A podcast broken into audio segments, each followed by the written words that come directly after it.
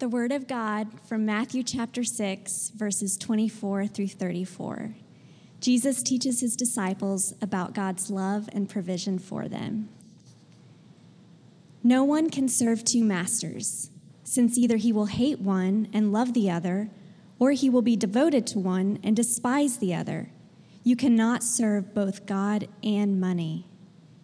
Therefore, I tell you, don't worry about your life what you will eat or what you will drink, or about your body, what you will wear? Isn't life more than food and the body more than clothing? Consider the birds of the sky. They don't sow or reap or gather into barns, yet your heavenly Father feeds them. Aren't you worth more than they? Can any of you add one moment to his lifespan by worrying? And why do you worry about clothes? Observe how the wildflowers of the field grow. They don't labor or spin thread. Yet I tell you that not even Solomon in all his splendor was adorned like one of these. If that's how God clothes the grass of the field, which is here today and thrown into the furnace tomorrow, won't he do much more for you, you of little faith? So don't worry, saying, What will we eat? Or what will we drink? Or what will we wear? For the Gentiles eagerly seek all these things, and your heavenly Father knows that you need them. But seek first the kingdom of God and his righteousness, and all these things will be provided for you. Therefore, don't worry about tomorrow, because tomorrow will worry about itself. Each day has enough trouble of its own. The word of God for the people of God.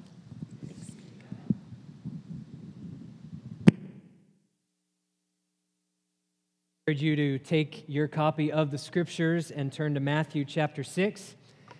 That's on page 839 in the brand new church Bible under the seat in front of you that we celebrated as a gift last week to our church family.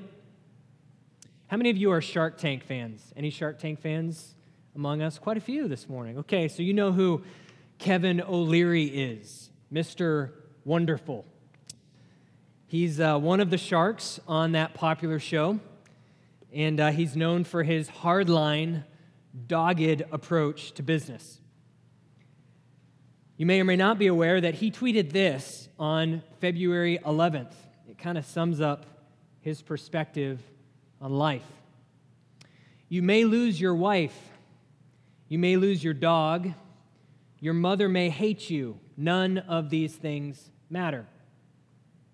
What matters is that you achieve success and become free. Then you can do whatever you like. Well, you can imagine he received from some pushback for this statement. So he made a tour of the different networks, and on CNN, he defended himself. And this is what he said I stand behind that 100%. You need to sacrifice. You have to work 25 hours a day, eight days a week. You have to win when you're young and sacrifice everything, everything, so that you can achieve freedom for your whole family later in life. That's the whole idea. Never mind that if you sacrifice your wife, not sure how you're going to be able to celebrate freedom with your whole family later in life, but He's taken a lot of heat for his tweet. But in reality, Mr. O'Leary's statement is just another version of our culture's classic message of self actualization. You becoming free, defined in various ways, whether it's financial success or business success or freedom, it's the only thing, it's the everything that matters. So risk everything else in pursuit of that goal.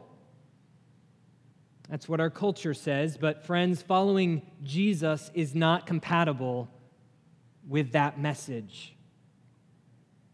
Jesus puts into the mouths of those who would follow him this prayer Give us this day our daily bread. And as we go through our series here on the Lord's Prayer and practicing partnership with God, we come to this request. The New Living Translation reads, Give us today the food we need. It's a prayer of absolute, complete dependence, not absolute freedom. Let's make three statements concerning this prayer in order to solidify it in our minds as we move forward. Statement number one we are needy. We are needy people. And the reality is, no amount of effort on our part will change that. I'm not sure if that thought is pleasant to you or not. Have you felt needy this week? I did a little exercise in preparation for this sermon. I listed out the different things that I needed, or at least thought that I needed this week, and how it made me feel when I didn't have what I thought I needed. I need food. And I felt irritable and frustrated when I haven't had any for a while. Yes, I get hangry, and so do you. I need water, and I feel lightheaded and thirsty when I haven't had enough water to drink. I need affirmation and love, and I feel isolated and insecure when I don't feel like I have that. I need sleep, and I feel lethargic and dull witted when I don't get enough. I need health, and I feel sick when I don't have it. I need exercise, and I feel restless and more tired when I haven't had enough. And just like you, I need resources, and I feel stressed and worried when finances, time, and energy is in short supply. You see, as human beings, our need is pervasive. We were created to need.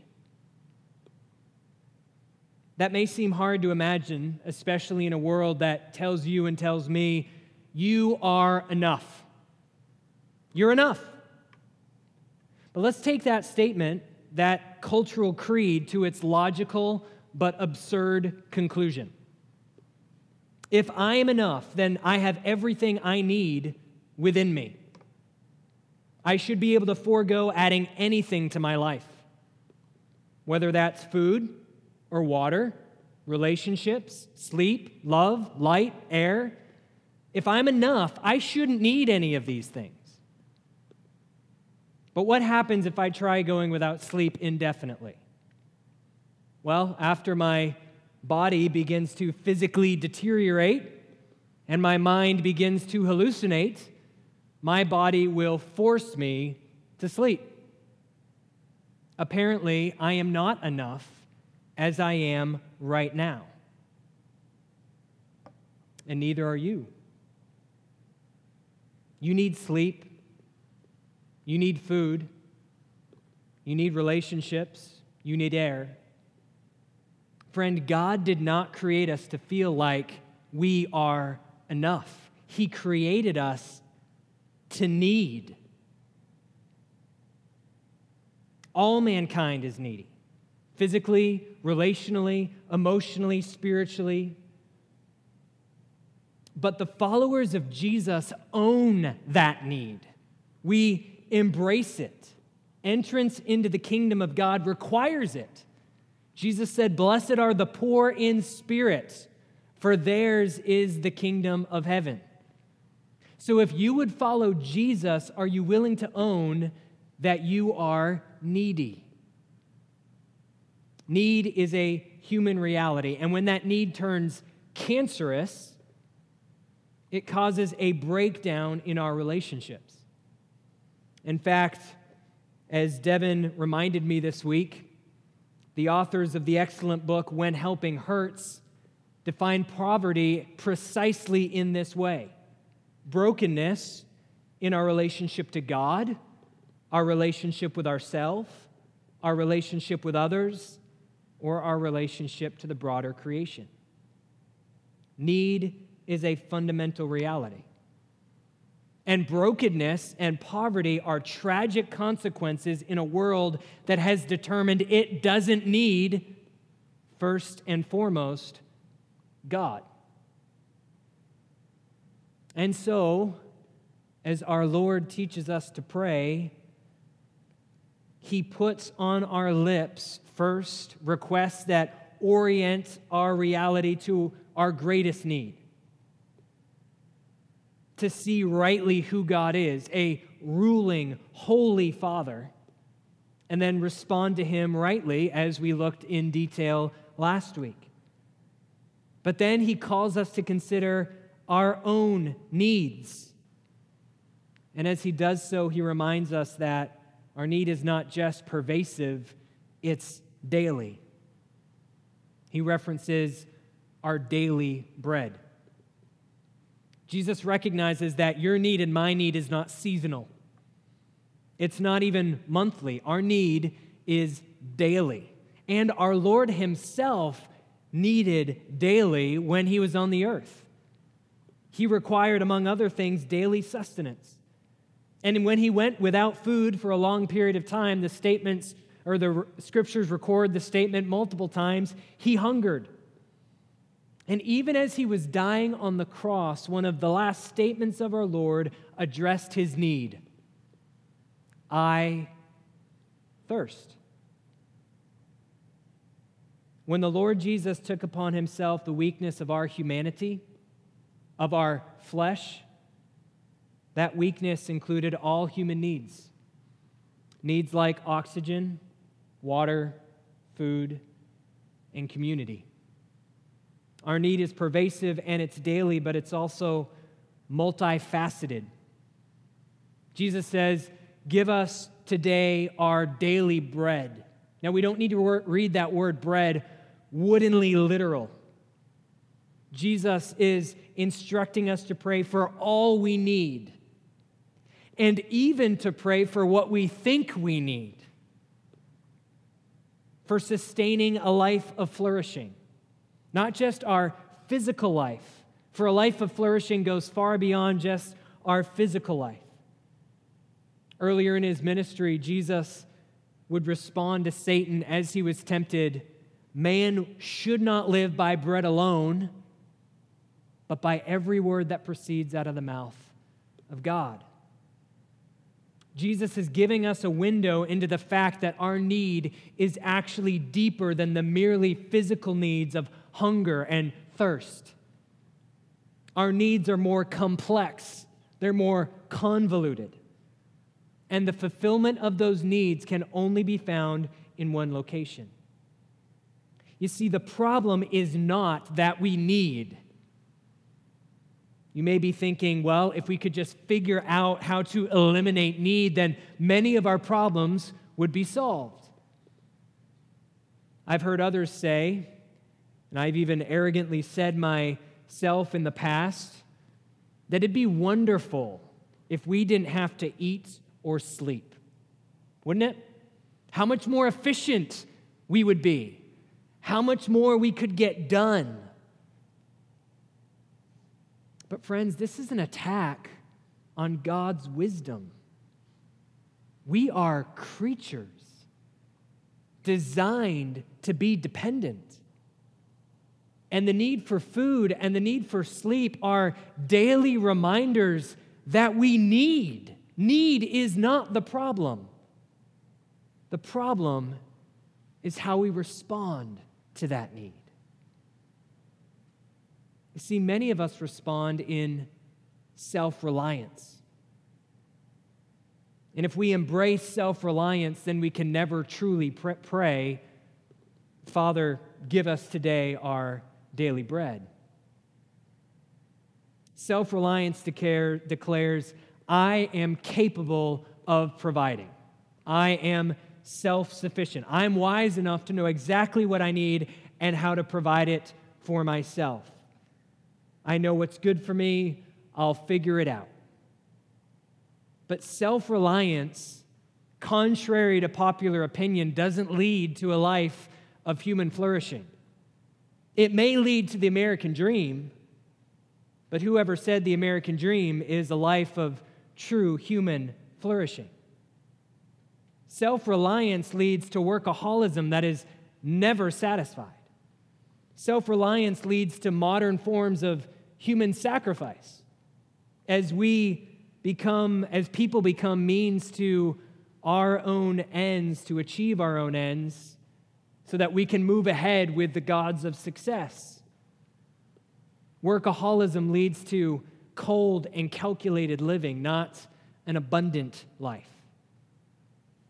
Workaholism leads to pride and self importance. It leads to a Scrooge ish manner of life and posture that looks down upon others in their need. Well, surely if they just put their mind to it, if they just quit being lazy and did some work, then they would have what they need. But, friends, the story of Scripture is clear self reliance is sin against God. Jesus hates self reliance. Think about it. If anyone could be truly and authentically self reliant, it was him. But what do we see in the life of our Lord? Complete and absolute dependence upon God. Why? Because Jesus was dying in part to free us from our self reliance. So we can respond to need and self reliance, but some of us respond beyond that to anxiety. Our response to need is anxiety. It's perhaps the most common experience in the Western world today. Whether it's that low grade, low level anxiety that, like a white noise machine, is just always in the background, always there, or whether it's that terrifying panic, attack, panic attack inducing type of anxiety. An anxiety so acute that our body short circuits our mind and takes over to get us to a place of safety. Anxiety constantly asks questions like What do I need? How will I have what I need? What will happen if I don't get what I need? I think I need something I don't have right now in this moment. If I don't worry about this, who will? I'm lacking something right now that's crucial for me to be safe, to be happy, to be successful, to be liked, to be secure, to be fulfilled, to be complete. And friend, please hear me carefully as one who regularly myself battles anxiety. Why is our anxiety so wrong? Because it's the wrong response to the reality of human need. Anxiety assumes a posture that God is not loving, that God doesn't see, that God doesn't care that God isn't good, that God is incapable of providing what you and I need in any given moment. Friends, our anxiety is high treason against God. It is nothing short of idolatry. Remember what God declared to Jeremiah? God said in Jeremiah 2 my people have committed a double evil. They have abandoned me, the fountain of living water, evil number one. Evil number two, they have dug cisterns for themselves, cracked cisterns that cannot hold water. In our anxiety, we forsake God. The one who promises the quenching of our spiritual thirst and the fulfillment of all of our deepest longings. We forsake Him while we look for the strength and the tools necessary to dig our own cracked, broken, muddy little well that can't actually satisfy our thirst. In our needs, some of us lean towards self reliance some of us to anxiety. But either of these at some point will lead to the third response of defeatism, defeatist attitude. The attitude that says, no one cares, it's hopeless. I give up. I can't provide for what I need. No one else cares. I might as well give up. Maybe you saw the CDC study that was reported on in the last week or so. It said that in 2021, 57% of high school girls felt persistently sad and hopeless. 57%. That's up 21% in a decade. Ironic, isn't it, in a culture that repeatedly claims the moral high ground when it comes to promoting the well being and flourishing of women? Something is severely broken. Maybe what our culture is telling young women concerning who they are at their core and what they actually need and what they ought to want for themselves, maybe, maybe that isn't actually intended for their flourishing, their holistic health, their peace, their shalom. Maybe God intends something far better for them. we are needy. That need is pervasive, it's daily, it's multifaceted. We respond to that need in self reliance or anxiety or a defeatist attitude. But this is not the way of life. It's not the way that Jesus calls us to. You see, number one, we are needy people, but second, provision is grace. We are needy, provision is grace. It's always grace. Grace is quite a word. It describes receiving something good that can't be earned. Too many of us live the Christian life trying to earn something that can only be received, or trying to keep something through our own efforts as if we earned it to begin with. This is not grace. Jesus calls us out of our self reliance, our anxiety, and our defeatist attitude to a non anxious, God dependent, confident life. A life that's grounded by prayer. A life that recognizes provision is a gift from God a life that seeks God's provision as a grace, as a gift from Him. Now, it's quite possible that you're sitting here and there's an internal argument waging within you.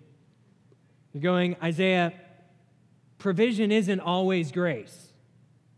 My fridge and pantry are stocked with food I bought with money I earned. And when that runs out, I will just run to Publix or Walmart and pick some more up. That's not grace. I provided that. But where did that frozen chicken in your freezer come from? From some rural farm in rural America. And how are those chickens fed? Well, with grain, or maybe they were allowed to free range and stuff themselves on yummy bugs and worms and grubs and things that you and I would rather not eat. And how did the grain and the insects and the worms exist and grow? Rain and sunshine, which you neither earned nor purchased. Where did the rain and sunshine come from? Jeremiah 14. Can any of the worthless idols of the nations bring rain? Or can the skies alone give showers? Are you not the Lord our God? We therefore put our hope in you, for you have done all these things. Grace, gifts. But we tend to live dangerously close to the type of thinking that Jeremiah condemned in the people of God in his day. Back in Jeremiah 5, they have not said to themselves, Let's fear the Lord our God, who gives the seasonal rains, both autumn and spring, who guarantees to us the fixed weeks, weeks of the harvest. And God is calling us to something today, brothers and sisters. He is calling us to repent of our anxiety and self reliance and defeatism. And He is calling us to faith in the fact, number three, that God is the provider. We are needy, provision is grace. God is the provider. He's a holy, ruling, willing, providing Father. Matthew 5:45 For he causes his sun to rise on the evil and the good. He sends his rain on the righteous and the unrighteous. God is calling us out of the way that seems right in our own eyes. The way of anxiety and self-reliance and defeatism but the way that in reality leads to death not life and naming these as acts of treason against God is actually the beginning of freedom. Because, friends, God came in Christ to forgive our acts of rebellion and to deliver us out of our treason. He came to make repentance possible. But we must own our sin and turn to Him. God is inviting us to turn in faith to Him through a non anxious, God dependent, confident prayer life. Where we enter into partnership with Him, not, not becoming over, obsessed with our need or overwhelmed by it, but coming to Jesus in our anxiety, in our self reliance, in our defeatism, and asking Him to provide. He's calling us to learn faith fueled obedience, where we pray, Give us this day our daily bread. Friend, if you're trusting in Jesus Christ alone by faith for your deliverance, then you have a Father who will provide all you need to sustain your faith. Proverbs 37 30, verse 7 says this Give me neither poverty nor wealth.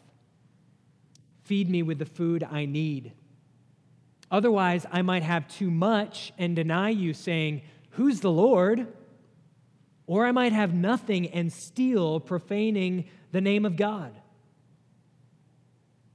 Child of God, He will provide the exact amount of food you need to sustain your faith.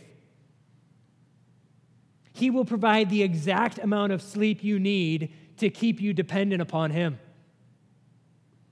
He will provide the exact amount of provision for your spiritual, physical, emotional, mental, relational life so that you remain dependent upon Him. And that is grace. That is a gift. And in so doing, he promises you over and over and over and over again that he will repeatedly give you himself.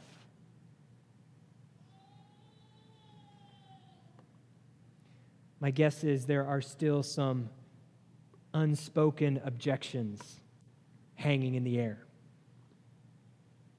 Isaiah, how do we know that God will actually provide for my needs? If I let go of my self reliance.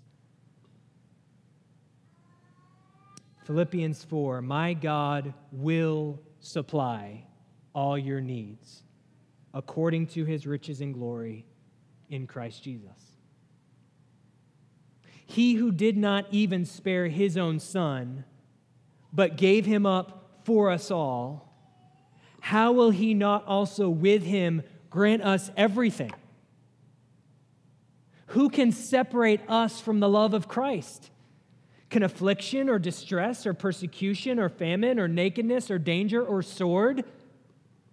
No. In all these things, we are more than conquerors through him who loved us. For I'm persuaded that neither death, nor life, nor angels, nor rulers, nor things present, nor things to come, nor powers, nor height, nor depth, nor any other created thing will be able to separate us from the love of God that is in Christ Jesus our Lord. But Isaiah, how does God know what I need? What if he misses something? Jesus says, Don't worry, saying, What will we eat? or what will we drink or what will we wear? For the Gentiles eagerly seek all these things, and your heavenly Father knows that you need them. But seek first the kingdom of God and his righteousness, and all these things will be provided for you. But will what God provides actually be good? Will I be able to perceive and sense that His provision for me really is good? Well, friends, who among you, if his son asks for a piece of bread, will give him a stone? Or if he asks for a fish, will give him a snake? Friends, if we then who are evil know how to give good gifts to our children, how much more will our Father in heaven give good things to those who ask him?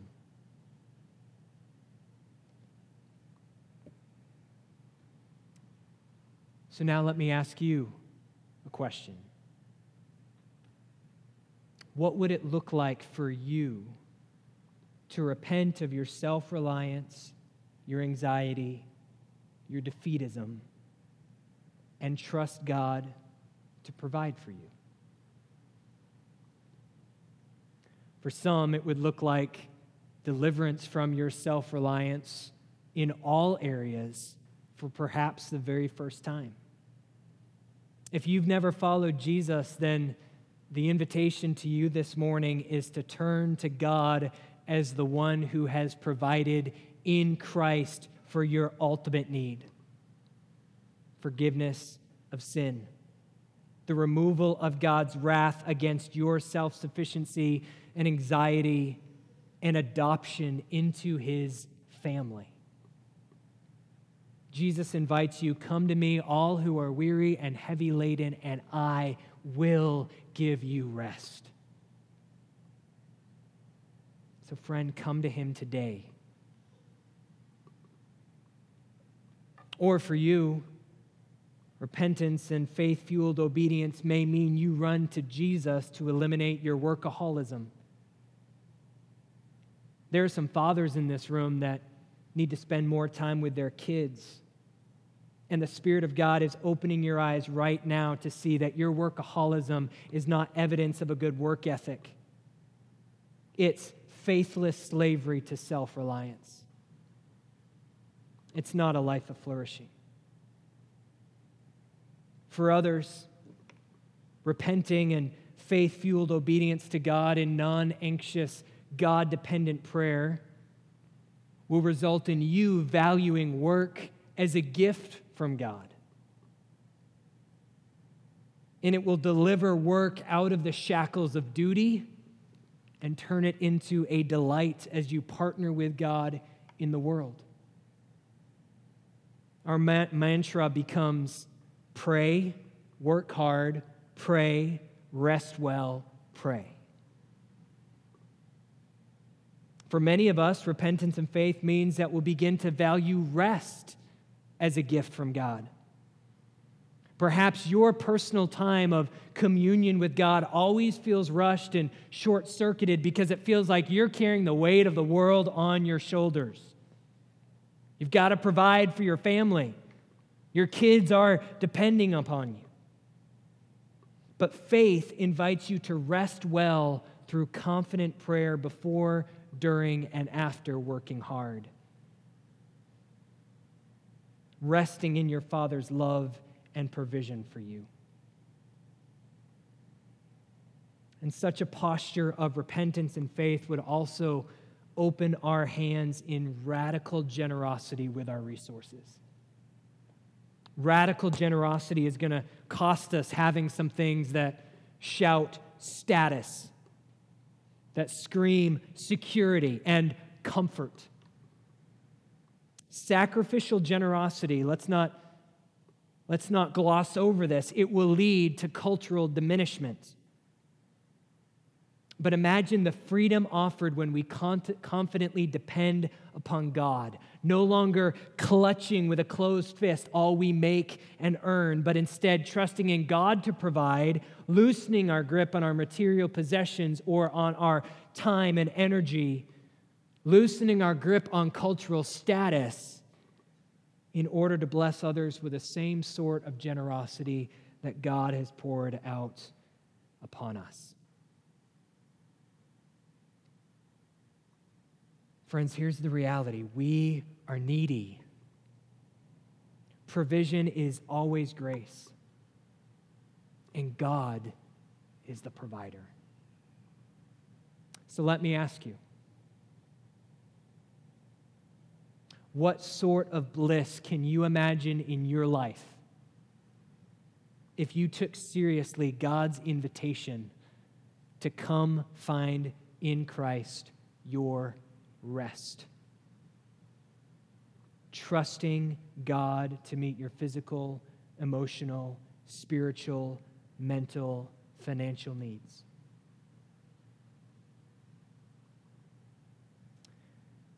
I want us to take a few moments now.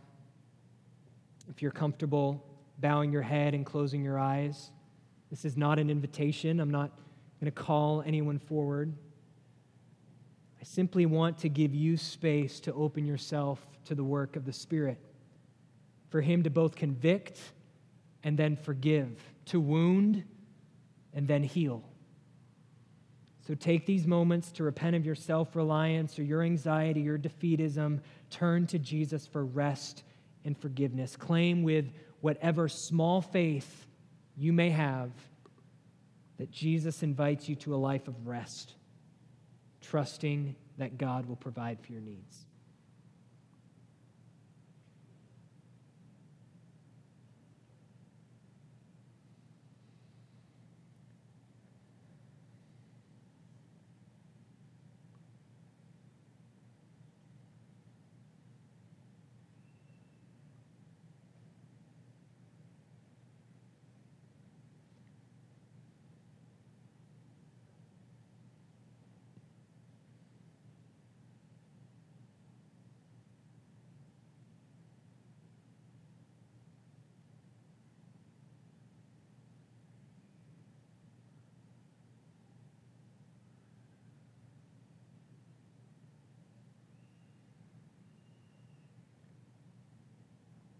Father, the old hymn reminds us that you invite poor, needy, wounded, weak, and sore sinners to come. Father, give us the faith to believe, to take you at your word to believe that Jesus, right now in these moments, stands ready to save us, full of pity, love, and power. Give us grace. Give us grace to pray, Father, give us this day our daily bread. In Jesus' name we pray.